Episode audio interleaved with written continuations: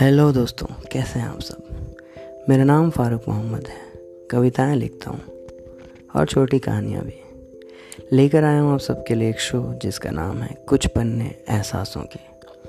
जी हाँ दोस्तों, एहसास, हर वो एहसास जो हमारी ज़िंदगियों से जुड़ा हुआ है।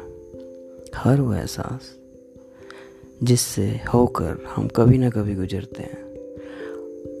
और उन एहसासों को पन्नों पर लिखकर पोइट्री और कहानियों की मदद से मैं लाता हूँ आप सबके सामने।